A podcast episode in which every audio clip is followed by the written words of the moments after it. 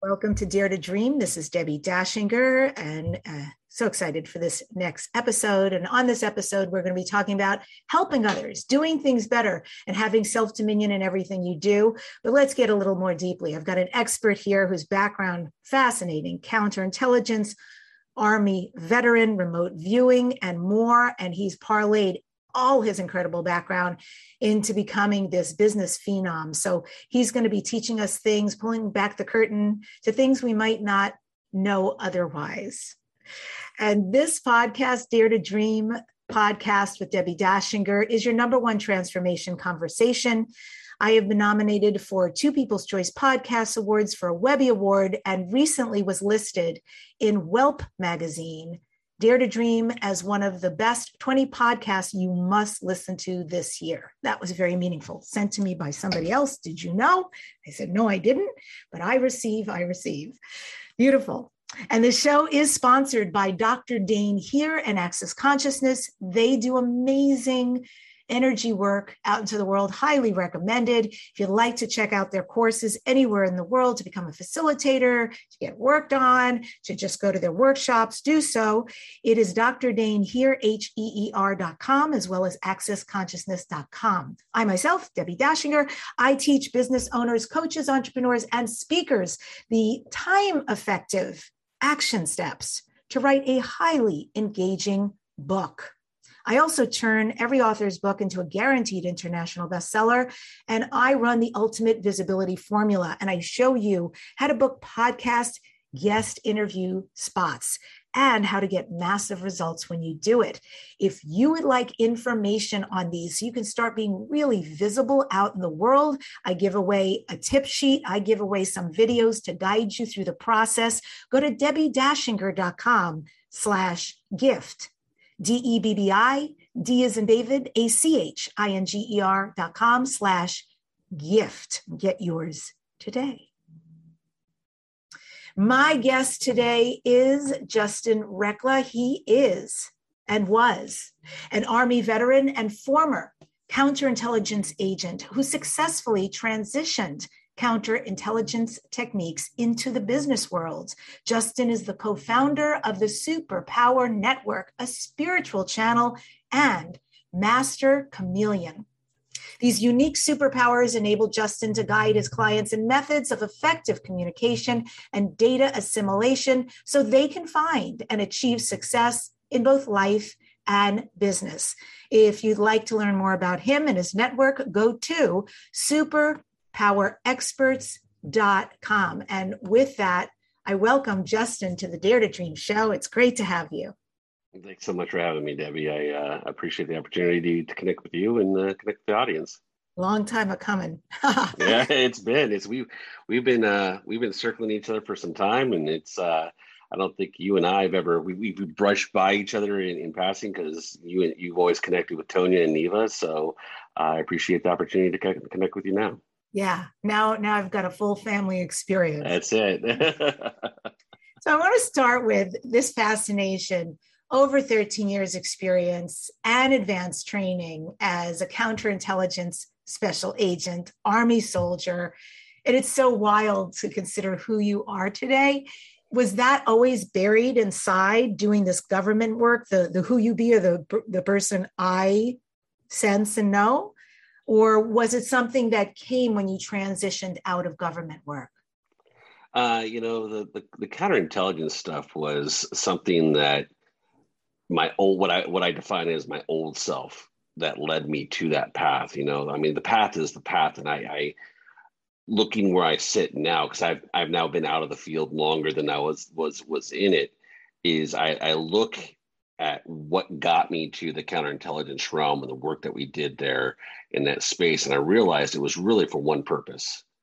And that was to meet my wife, Tonya, because together we were training counterintelligence agents. And between the two of us, so the time that we served and worked together, we put over 4,000 new agents into the field, teaching them things like counter-espionage, spy techniques, you know, all the spy world stuff that you see in movies. We were training people to do that, and along the way, the government came to Tonya because of her experience in education. She had a master's degree in critical theory, critical thought, and she got brought into a project to rewrite some material that the government recognized that the old ways of us, the way we were fighting wars, was no longer effective. We had to start thinking differently. We had to start thinking more proactively because the enemy that we were fighting just had changed. And so Tonya and I were brought in because we were dating at the time, and she was writing it because it was a top secret class. We were the only two people that could teach it, and we were the only two people that could talk about it together. And so we, between the two of us, we wrote about a third, maybe half of the course together, and we taught agents in theories and concepts from in-group, out-group dynamics, ego deconstruction, and all of what, you know, the personal development journey, the hero's journey to these new agents. Because as an agent, if you go into the field carrying your ego with you, you're going to die. Not only are you going to die, but the person that you're running, your source, right, that's got the information you need, you're going to most likely get them killed as well. And so really what we were doing is we were teaching personal development concepts to agents and helping them deconstruct who they were in their mind, get over their fears, integrate any of their prejudice or judgments that they had, so they can be effective in the field, because we were fighting an enemy that had started to outwit our technology, and we needed humans to be effective in the field in order to gather that intelligence. And along the way, we realized what we were teaching to these agents was much bigger than us. And as spirit often does, sometimes it taps people on the shoulder, and other times it whacks you up the side of the head with a 2x4. We got displaced from a fire. We were gone for 2 weeks. And next thing you know, we were thrust into the business world. And we started our own corporate counterintelligence vetting firm, doing due diligence and background checks, and empowering business owners in some of the methodologies that we used as agents to help them protect themselves and their businesses. And that eventually evolved into the personal development world and what has now become the #1 podcast network for inspired personal development, with over 4.4 million downloads a month, and where we are just putting out messages in high vibe frequency, helping people reconnect to the divine and tap into their innate superpowers so they can go out there and have an impact on the world. And, you know, from there to here, it's been a very long and a very wonderful journey. Wow, that is fascinating. The switches and turns, the switchbacks of one's life and where you can end up, and that you were a heck yes through all of that and coming out with those extraordinary skills that you're able to parlay right now to people who really need it. There's probably more entrepreneurs on the planet right now than ever before in history who really need guidance. I just want to harken back to what you shared at the end, the Superpower Network that you and Tonya run, and congrats on the success there. That's beautiful. Thank you.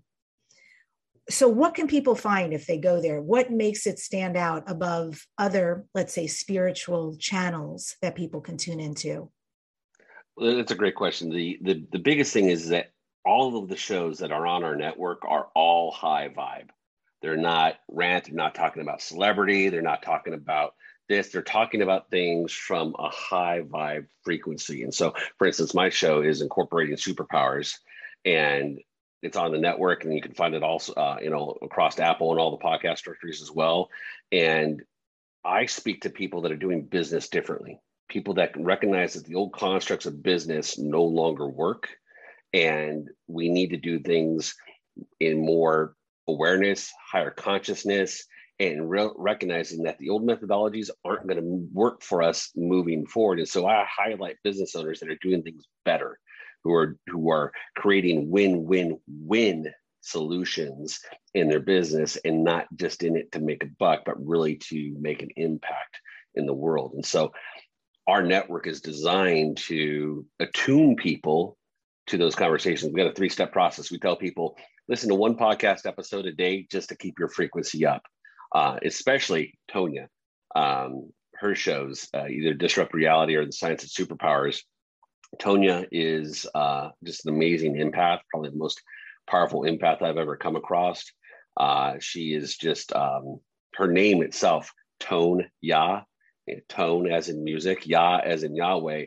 It's literally like the voice of God, because there's just something that happens when people listen to her and the information that she's able to bring forward and deliver in ways that just attunes people to a different version of reality, where most people identify and see as truth in the bigger picture, because a lot of other shows and whatnot, are talking about this. Well, she's talking about this, and our network is designed to support that container.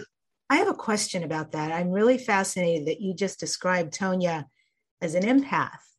I know she's highly gifted. I've experienced her gifts, because Tonya isn't an emotional person. And just in my estimation, most people who are empaths are high sensitives, are highly emotional, have big highs, big lows, big feelings through all their sensitivity. But she is an anomaly. And she's even said the same to me about herself. So this is nothing, fascinating. Absolutely. Well, that part of that comes from in her body of work, the information that she's brought forth in the concept of superpowers, empathy being one of them. And what she's created is a process called the superpower design, and it's an evolution of human design, and it looks at empathy from a different perspective, because most empaths that are highly emotional themselves aren't necessarily empathic. They just get their intuition through emotional energy. So for instance, that's how I get my intuition. I get my intuition through emotional energy. A lot of time, I'm a very emotional person. I'll cry on a dime. I'll watch a movie. There's a tear. Well, where's it coming from? Well, it's not mine. I'm picking up on the emotion coming in from the energy that's being expressed through whatever it is that I'm witnessing. It's also, I'm the same way. If I go into a room, and if I get swamped with emotion and I'm starting to feel sad, I've trained myself to go, okay, where is this coming from? Because it's not mine. To whereas Tonya, like you said, she's fairly void of emotion. She has no need for it. But as an empath, she is able to tap into other people's emotions, because she's void of emotion herself. And so she knows where that's coming from. And so the body of work that she's created and brought forward kind of redefines what an empath is and breaks it down a little bit farther to help people get a better understanding from where that empathetic energy is coming from. So, oh my gosh. Okay. That was so cool. And I'm going to bounce around a little bit, and then this is all going to get woven together, because there are your past, which is fascinating. And I'm going to be going also into the business part for folks who are listening and watching. So I assume counterintelligence, you never saw combat, or did you? Well, my background was a little bit different, because I did my 5 years at Fort Lewis training with 114 CAV, and was set to deploy and never deployed because I ended up coming down on surgery. However, when I got out in 2005, I went over as a civilian contractor and served as a counterintelligence agent for a year over in Iraq. So the job that I would have been doing as an agent in the military, I was now essentially doing in Iraq as a civilian.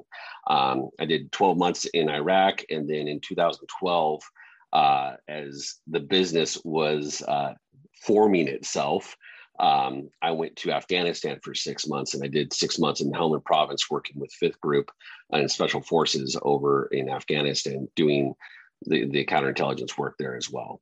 And the difference between counterintelligence and intelligence is what? So there's counterintelligence. The intelligence industry is made up of all sorts of different modalities. You have SIGINT, which is signals intelligence, right? You've got HUMINT, which is human intelligence. There's all sorts of different branches. Counterintelligence is a field of human intelligence that is designed to counter the enemy's intelligence gathering means. Right. So as a counterintelligence agent, if we could identify what the enemy is trying to gather on us, then we can control the narrative.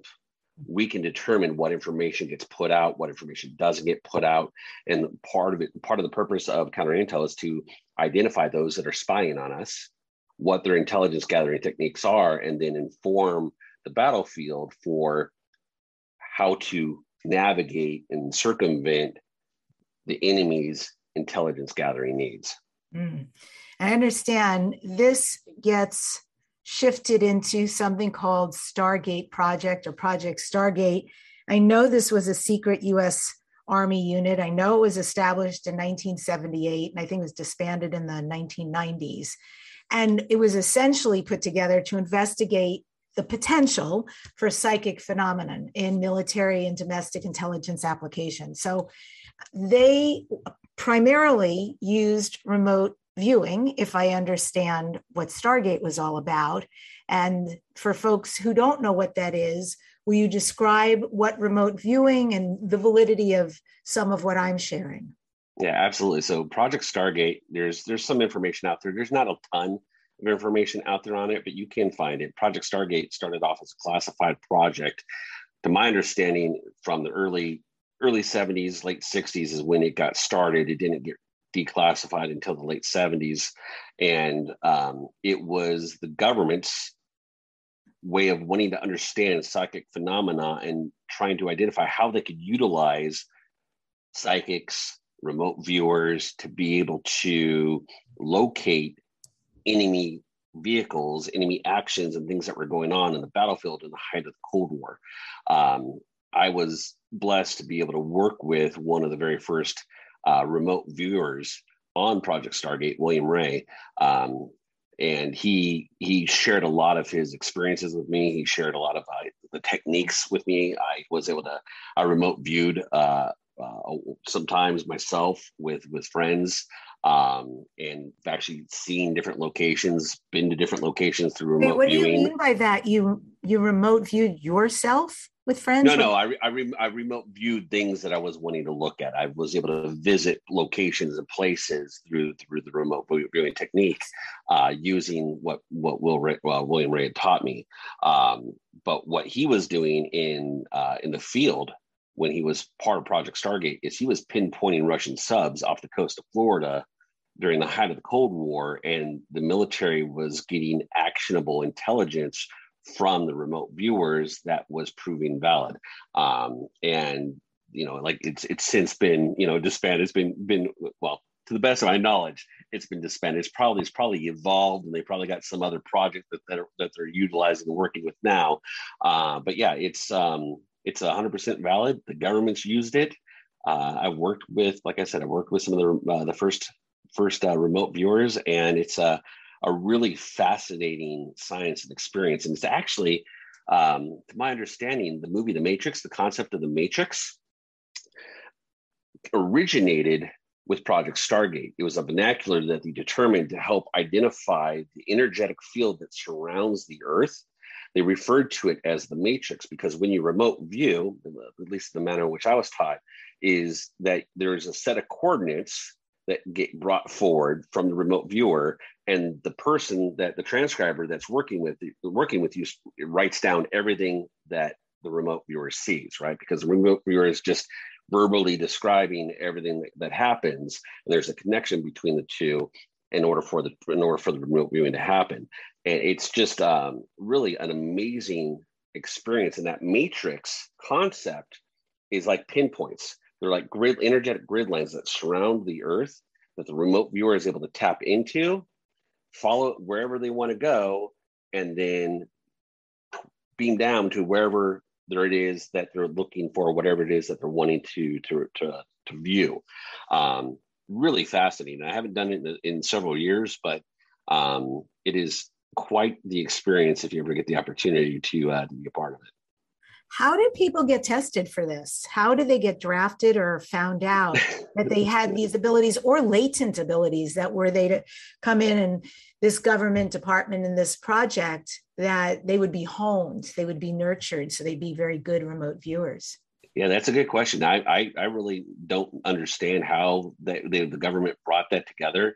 But Bill Ray and his team, I know they were chosen and selected to participate. And I don't know if it was somebody else was identified as a project lead, and then they started searching for people that were interested in honing these abilities, or if it was people that had these abilities that came forward and volunteered. I'm not too sure how it happened, but the fact that it did is, for me, this additional validation that there's a much bigger game that we are playing as humans that most people are seeking and wanting to know and understand. And I'm just happy that I could still play with it within the superpower realm.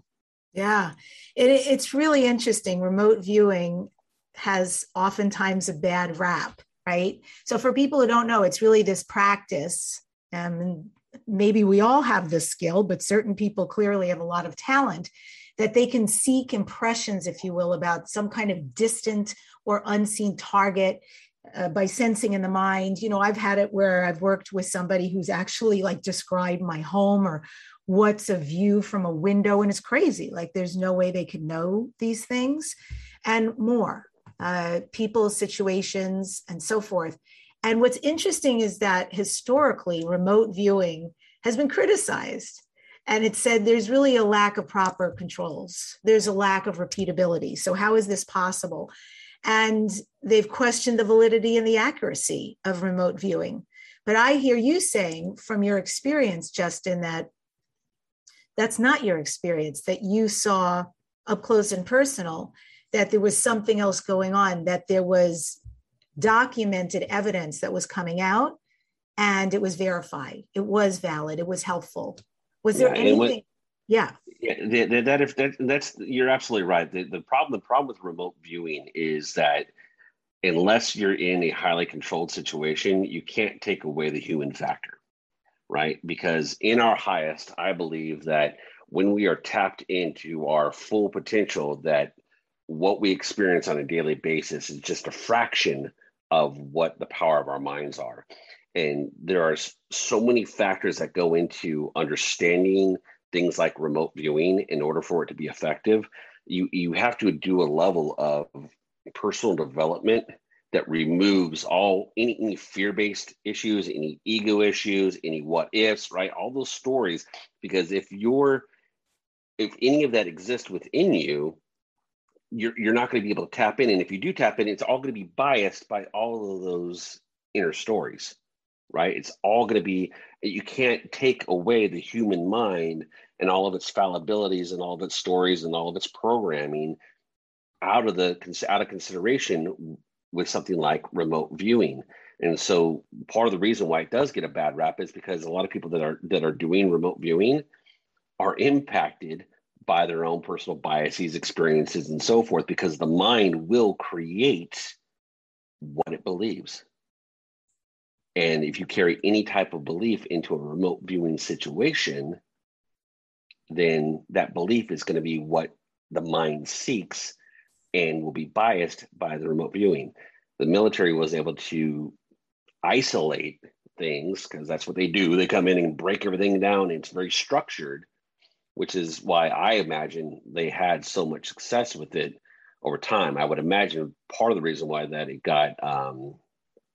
why it came to an end was probably because it was difficult to duplicate because of all the reasons I just said. How do you manage that in a volunteer army, and where you got to go and deprogram the personal development stuff in every single soldier and then bring them into the remote viewing space, because otherwise the results won't be accurate. So I would imagine that's part of the reason why they shut it down. I don't know for certain, but if I were to guess, that's what I would say. Yeah. So interesting hearing you say that, because it strikes me that the same must be true if you're seeking out a psychic or someone who does a healing or Akashic records or past life. Same. You want a clean facilitator. You want somebody who's coming at you and what you're seeking to be a really clean venue, so that what you're receiving is not tainted by whatever is going on or has gone on in their space. Yep. No, that's we see that a lot in the personal development space, because a lot of people they have gifts, but then the gifts are tainted by they need to make money. right? They're wounded. They've got their own survivability. They're on a mission. They're social justice warrior, whatever it is, that all impacts whatever information is coming through. And so you have to understand the filter of the person that is delivering the information, and choose wisely from who you seek advice from, who you get guidance from, where you get that information from, because it's all there. It's all real. But unless you understand, like you said, the vessel that's bringing forth that information and the work that they've done in the world, the work that they've done for themselves, then do you really want to be taking that kind of input and making it yours? You know, and here's the beautiful thing. You're going to know there. It's a modality we teach called congruency, because when you tap into a person, when you connect with somebody in a space, especially a space of trust, the information that's being brought forward, you'll know if it resonates or if it doesn't resonate.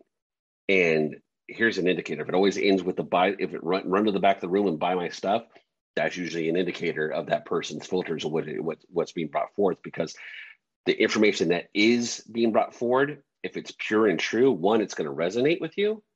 And two, there won't be any questions. There will be nothing. There's no attachment to it from the other person, because the information is just the information.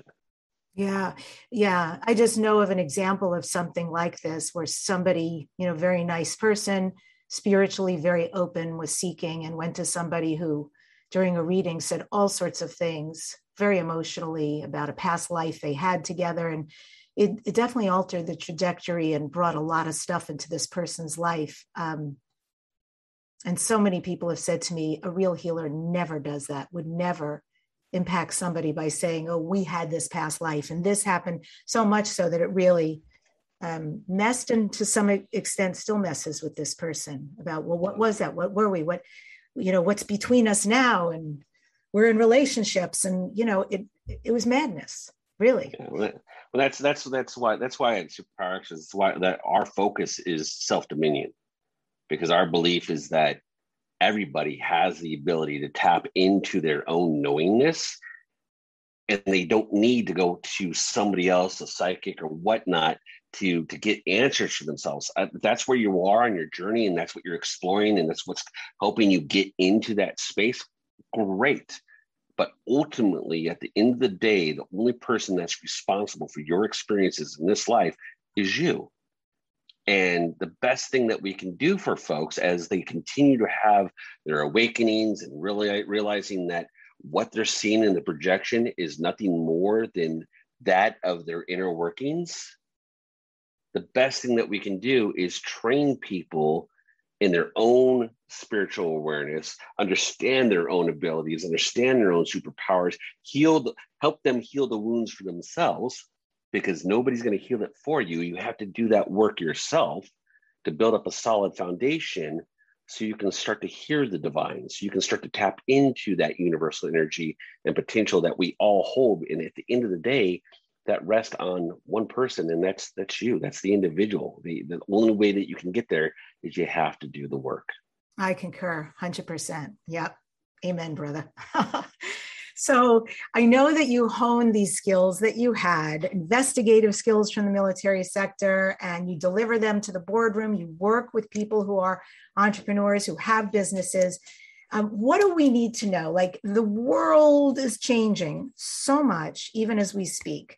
Right now, Justin, what do we need to know that we may not know in order to protect ourselves?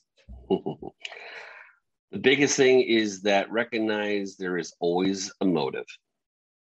And in every transaction, every experience, every conversation that you have, you are either being manipulated or you are manipulating it.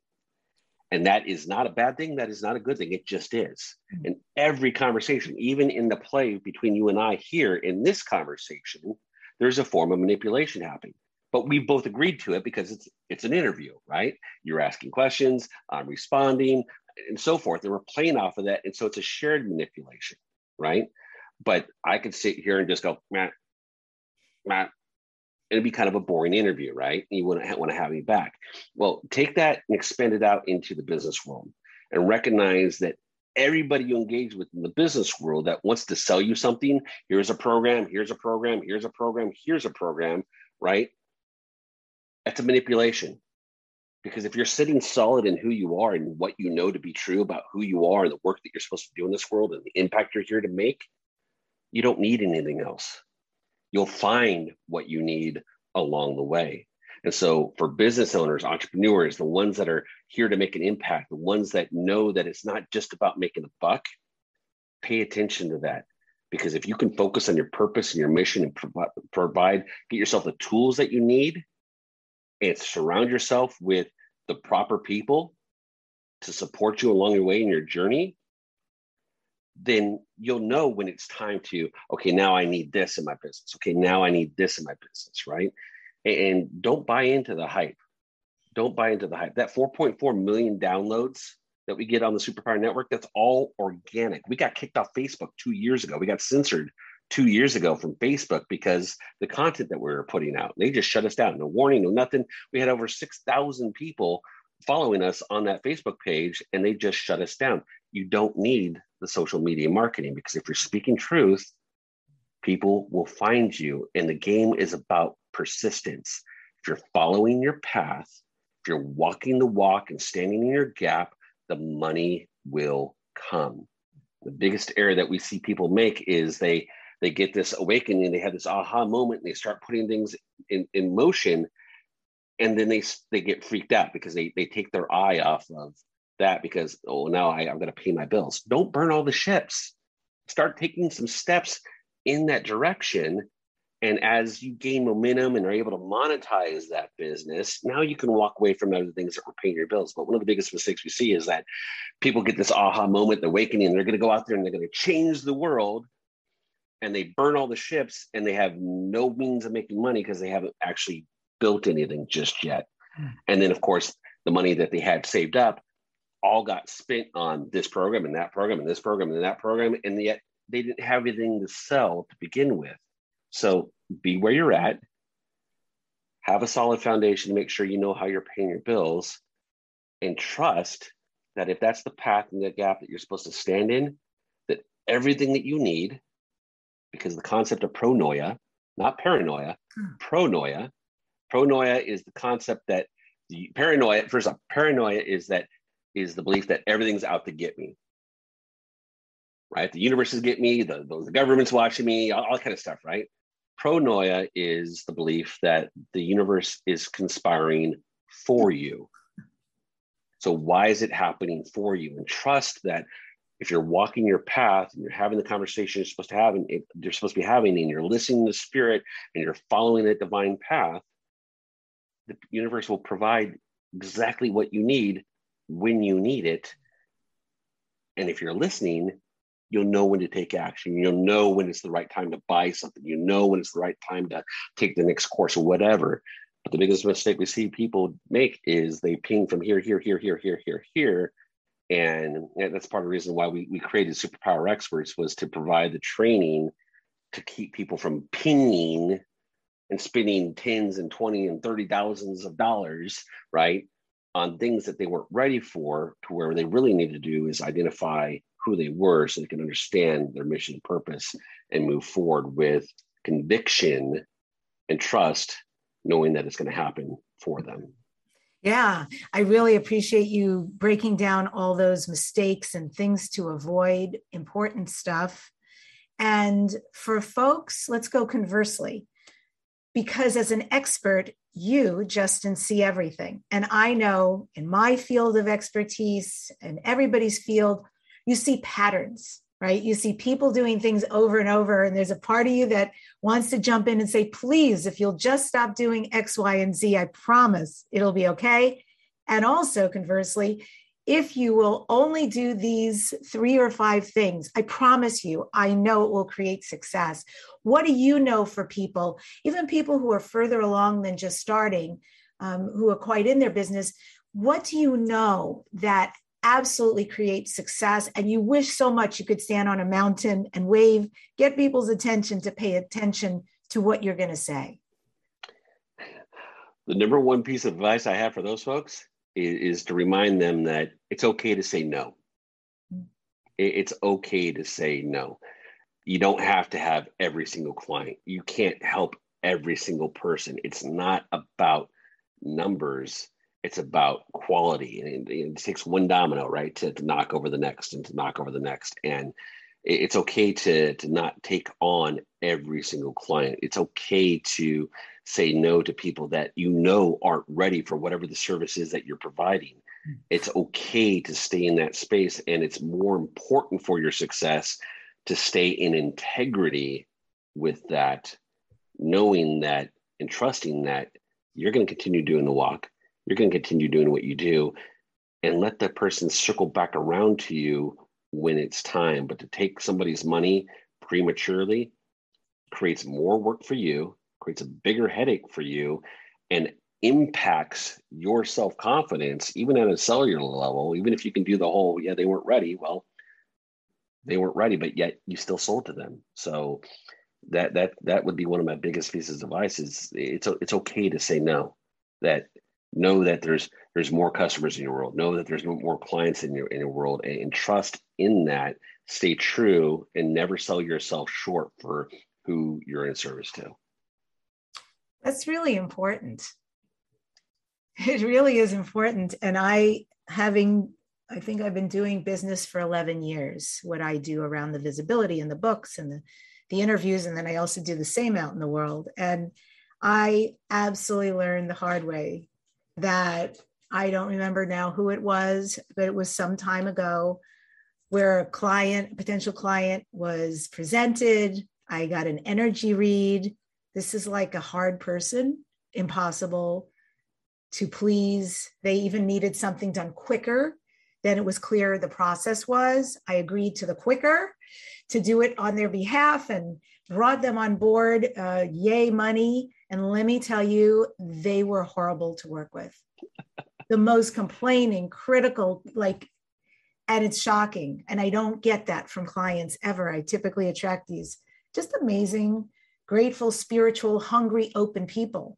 So that was it's a good lesson. It's a really good lesson to never repeat. The moment I suss ever again, doesn't happen often, but if I were to, I already know my answer. It would have to be no in vetting them. I can't. That's I love that you said that, vetting, right? That's where all of this information in the business world came from, because in the corporate counterintelligence business, that's what we're helping people do, these business owners do, is they were wanting to make these rush decisions, or they're wanting to jump into this project, or they're wanting to get involved with this person or bring this person on board.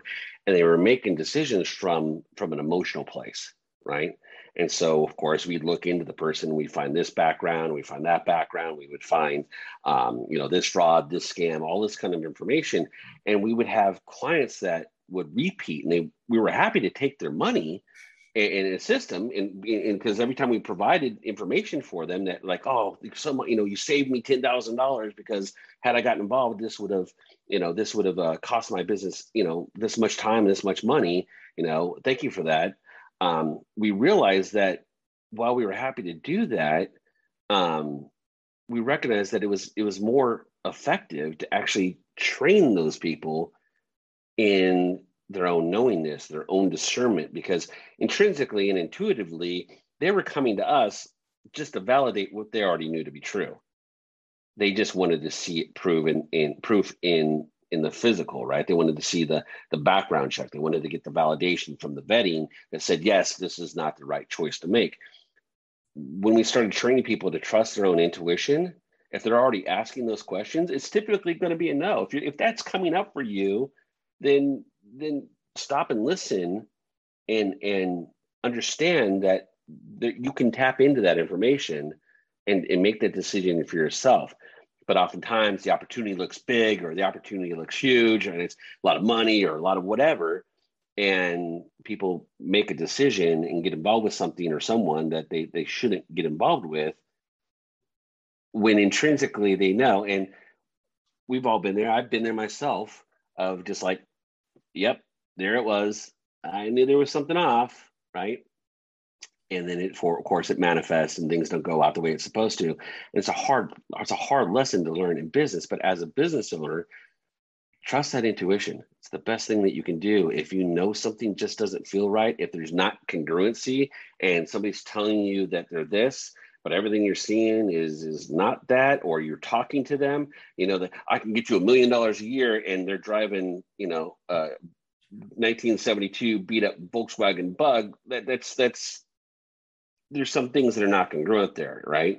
Pay attention to those things. They're indicators, and you have to be willing to look beyond what the words are, what the offers are. You have to be able to tap into the energy and what the person and how they actually show up in the projection and who they are in the world to make a decision for yourself. Same is also true, I find, the know or the learning how to vet if you're hiring somebody for your business, whether they're going to be an assistant, whether they're going to create a website, whether you need a coach. It's so important to know where your money's going and that it's going to be a really good flow situation and that they will actually produce what they say they will. So any vetting tips that you can offer us that we can take out in the world? Yeah, one of the best things that you can do if you're getting involved with somebody is ask them, how can I do my due diligence on you? And they'll come back and want to know what that means. Well, what do you mean by that? You say, well, how do I validate? How do I verify what you do? How do I verify and validate, you know, what you say you can do? Are there people that I can talk to? And then actually call the people that they give you as references, and then trust that the reference that they're going to give you, of course, is going to be their best performing client, right? But then ask that reference for a reference. Who else might you know that has worked with somebody? One of the best questions you could ask somebody that you talk to about somebody that you're looking to get involved with, and say, let's say Bob is offering a service and Bob gives you a reference. One of the best questions you can ask that reference is, you know, is there any reason somebody might say or tell me that I shouldn't work with Bob? Ask the reference for why somebody might tell you you shouldn't work with this person, right? Because intrinsically, us as humans, we want to be helpful. And asking a question in that manner gives the person you're talking to an out. It says, well, I might not say this, but, you know, John worked with Bob and John didn't really have a great experience with him because X, Y, Z, right? And those are just bits of information that will allow you to gather information on whoever it is that you're looking to get forward with. And then, of course, go Google.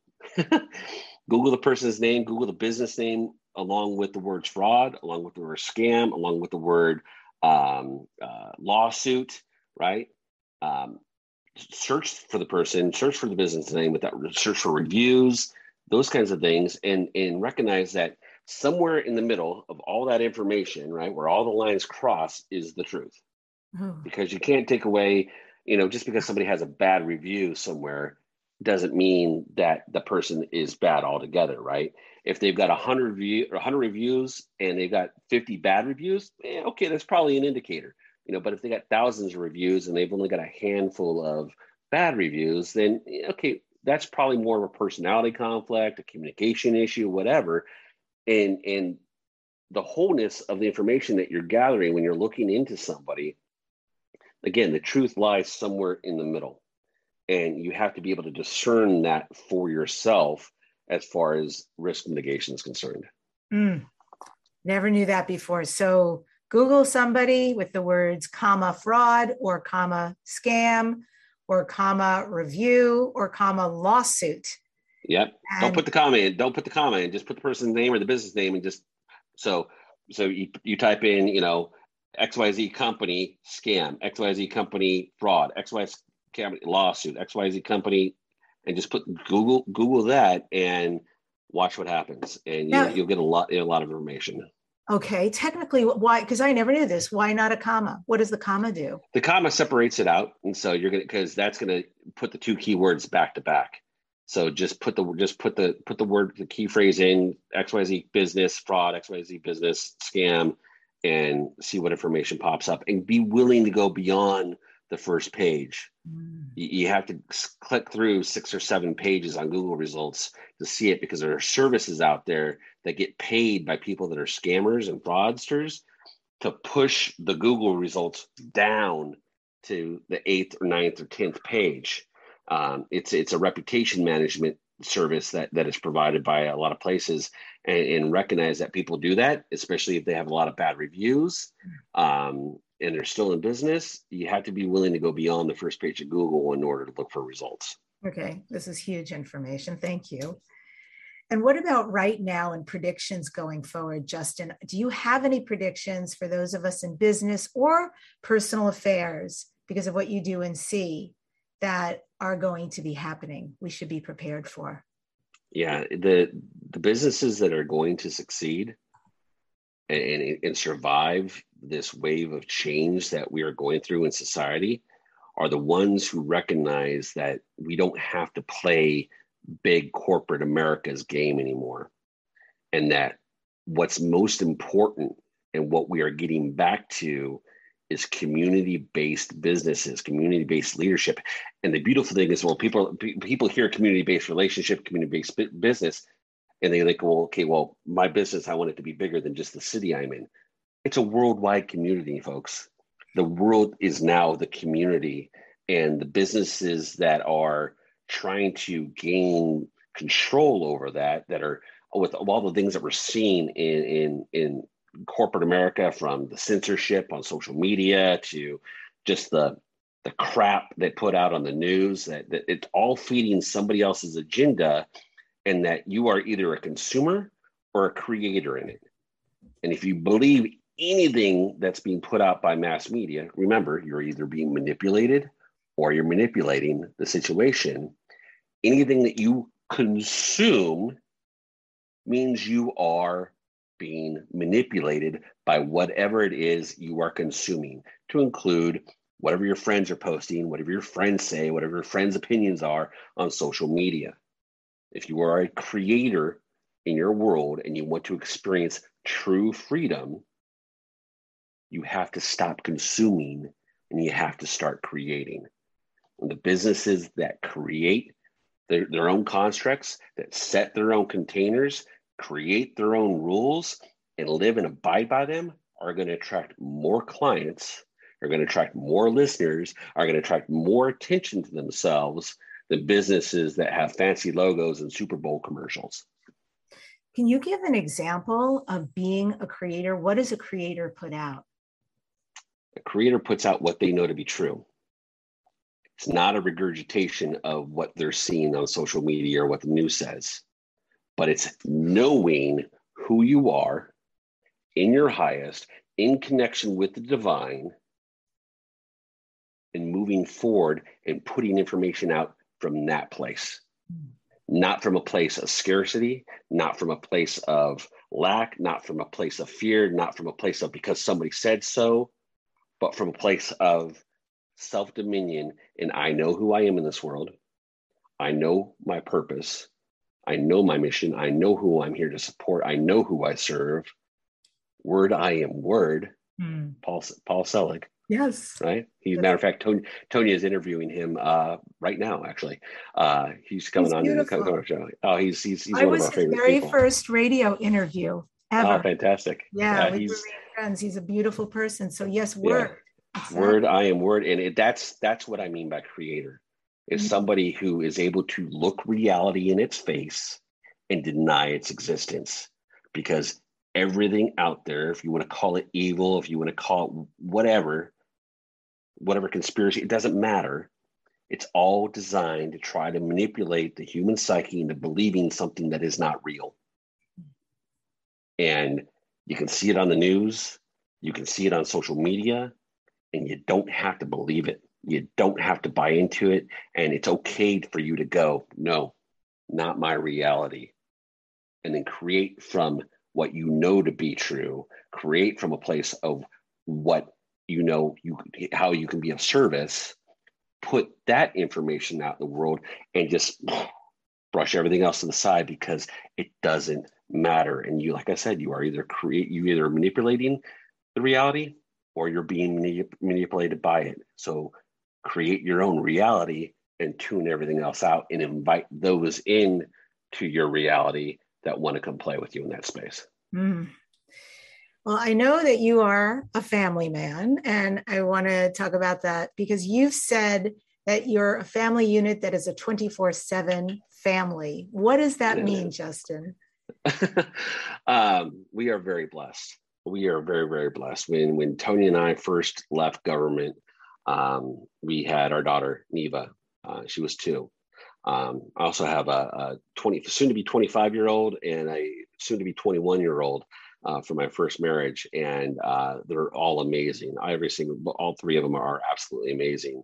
The older two, of course, are grown now and out on their own, but Neva's been with us on this journey from day one, because when we left business, when we left corporate America, when we left the government, we made a pact that we would never do anything unless it could include her. And we sacrificed that one time, and it didn't go well. It didn't go well at all. It was just a really bad experience all around. It was what it was, and we realized that, okay, never again. And so every business conference that we ever attended, every board meeting that we went to, everything, she's been with us the entire time. She's 11 years old. She's been doing podcasting since she was 7. She was actually our second show on the network. And at 11 years old, she runs 3 of our sections for the podcast production, because it takes a team of people to produce 20 shows. And so she oversees our image creation, our audio production, and she is also the coordinator for our internship program, where we have 6 interns. And so she manages people that are, because our interns range from 25 to 65 years of age, and she's their manager. She runs those teams, and she's absolutely brilliant in it. And it's because she's been with us since she was 2. At 2 years old, she asked for her first set of business cards. She wrote a best-selling book at the age of 7. And now she's retired Superpower Kids podcast, but in 2020, she got over 2 million downloads in all of 2020 on Superpower Kids. And now she's part of our family podcast show, which we call Reclamation. And we've dubbed ourselves the first family of inspired personal development. And so her brilliance in everything that we've taught her, she's very much an old soul, comes through very much on that show. This is Dare to Dream. So what are you next, Dare to Dream? What are your future dreams and goals? My future dreams and goals are just creating a reality that allows my children and the next generation to step forward into their own dominion, and to be able to carry that forward with them, so they realize and trust that relationship with the divine over anything and everything else that the world is presenting to them. And it's crazy is that at 11, I'm confident that right now, if something were to happen to Tonya and I, that she could go out and live on her own right now, because she knows how to make money. She knows how to be a service, and she's confident in who she is in the world. She knows who she is in the world, and she's more tapped in and more just more aware than most adults, because we had the opportunity to start training her from when she was really young, to not put all of the programming that we had as kids from our parents. And God bless them, they did the best they could. But I was 34 years old when I had my awakening. I've been a spiritual channel my entire life. My parents told me I was crazy when I was 8 years old, that I could see ghosts. They apologized 20 years later, because they started seeing the things in the house that I saw, right? But that's what drove me to my understanding of wanting to unpack all of my garbage and my stories and my wounds, and reconnect with God in that space.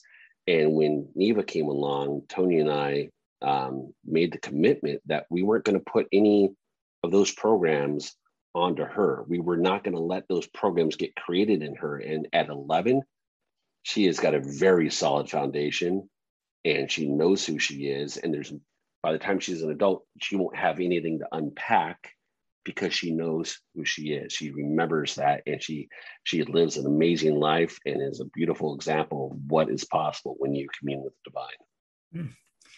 Your website, superpowerexperts.com. Anything you want to say here at the end to the listeners and viewers? Absolutely. You know, if this conversation intrigues you, you want to learn more about the empathy conversation, the actual superpower conversation, we've got a free webinar. Go to superpowerexperts.com/activate. It'll take you, get instant access to the information that Tonya brought forth. She goes over all of the superpowers there. You can dive more into the conversation around empathy and so forth. But yeah, take a look, go listen to one podcast a day, keep yourself attuned, watch what you consume, and start tapping in. Go up, not out. Mm. Go up, not out. Thank you so much, Justin, for coming on the show today. It's been great. Thanks for having me. Appreciate it. I end with this quote, which is, your relationship with yourself sets the tone for every other relationship you have.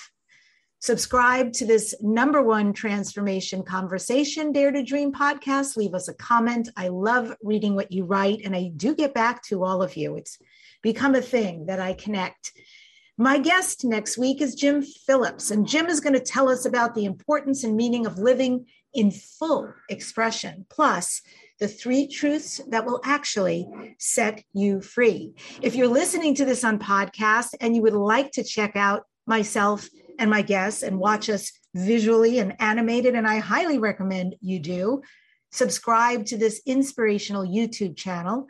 Go to DebbieDachinger.com. That's my website. You can go to my website and you can get to YouTube that way. Also, the direct link is youtube.com/Debbie Dachinger. Thank you, you fearless and wonderful folks out there who follow the show, who listen, who get back to me and give all of us feedback. I'm so glad you're on this journey. May you be safe and well, and may you create all your dreams into your reality.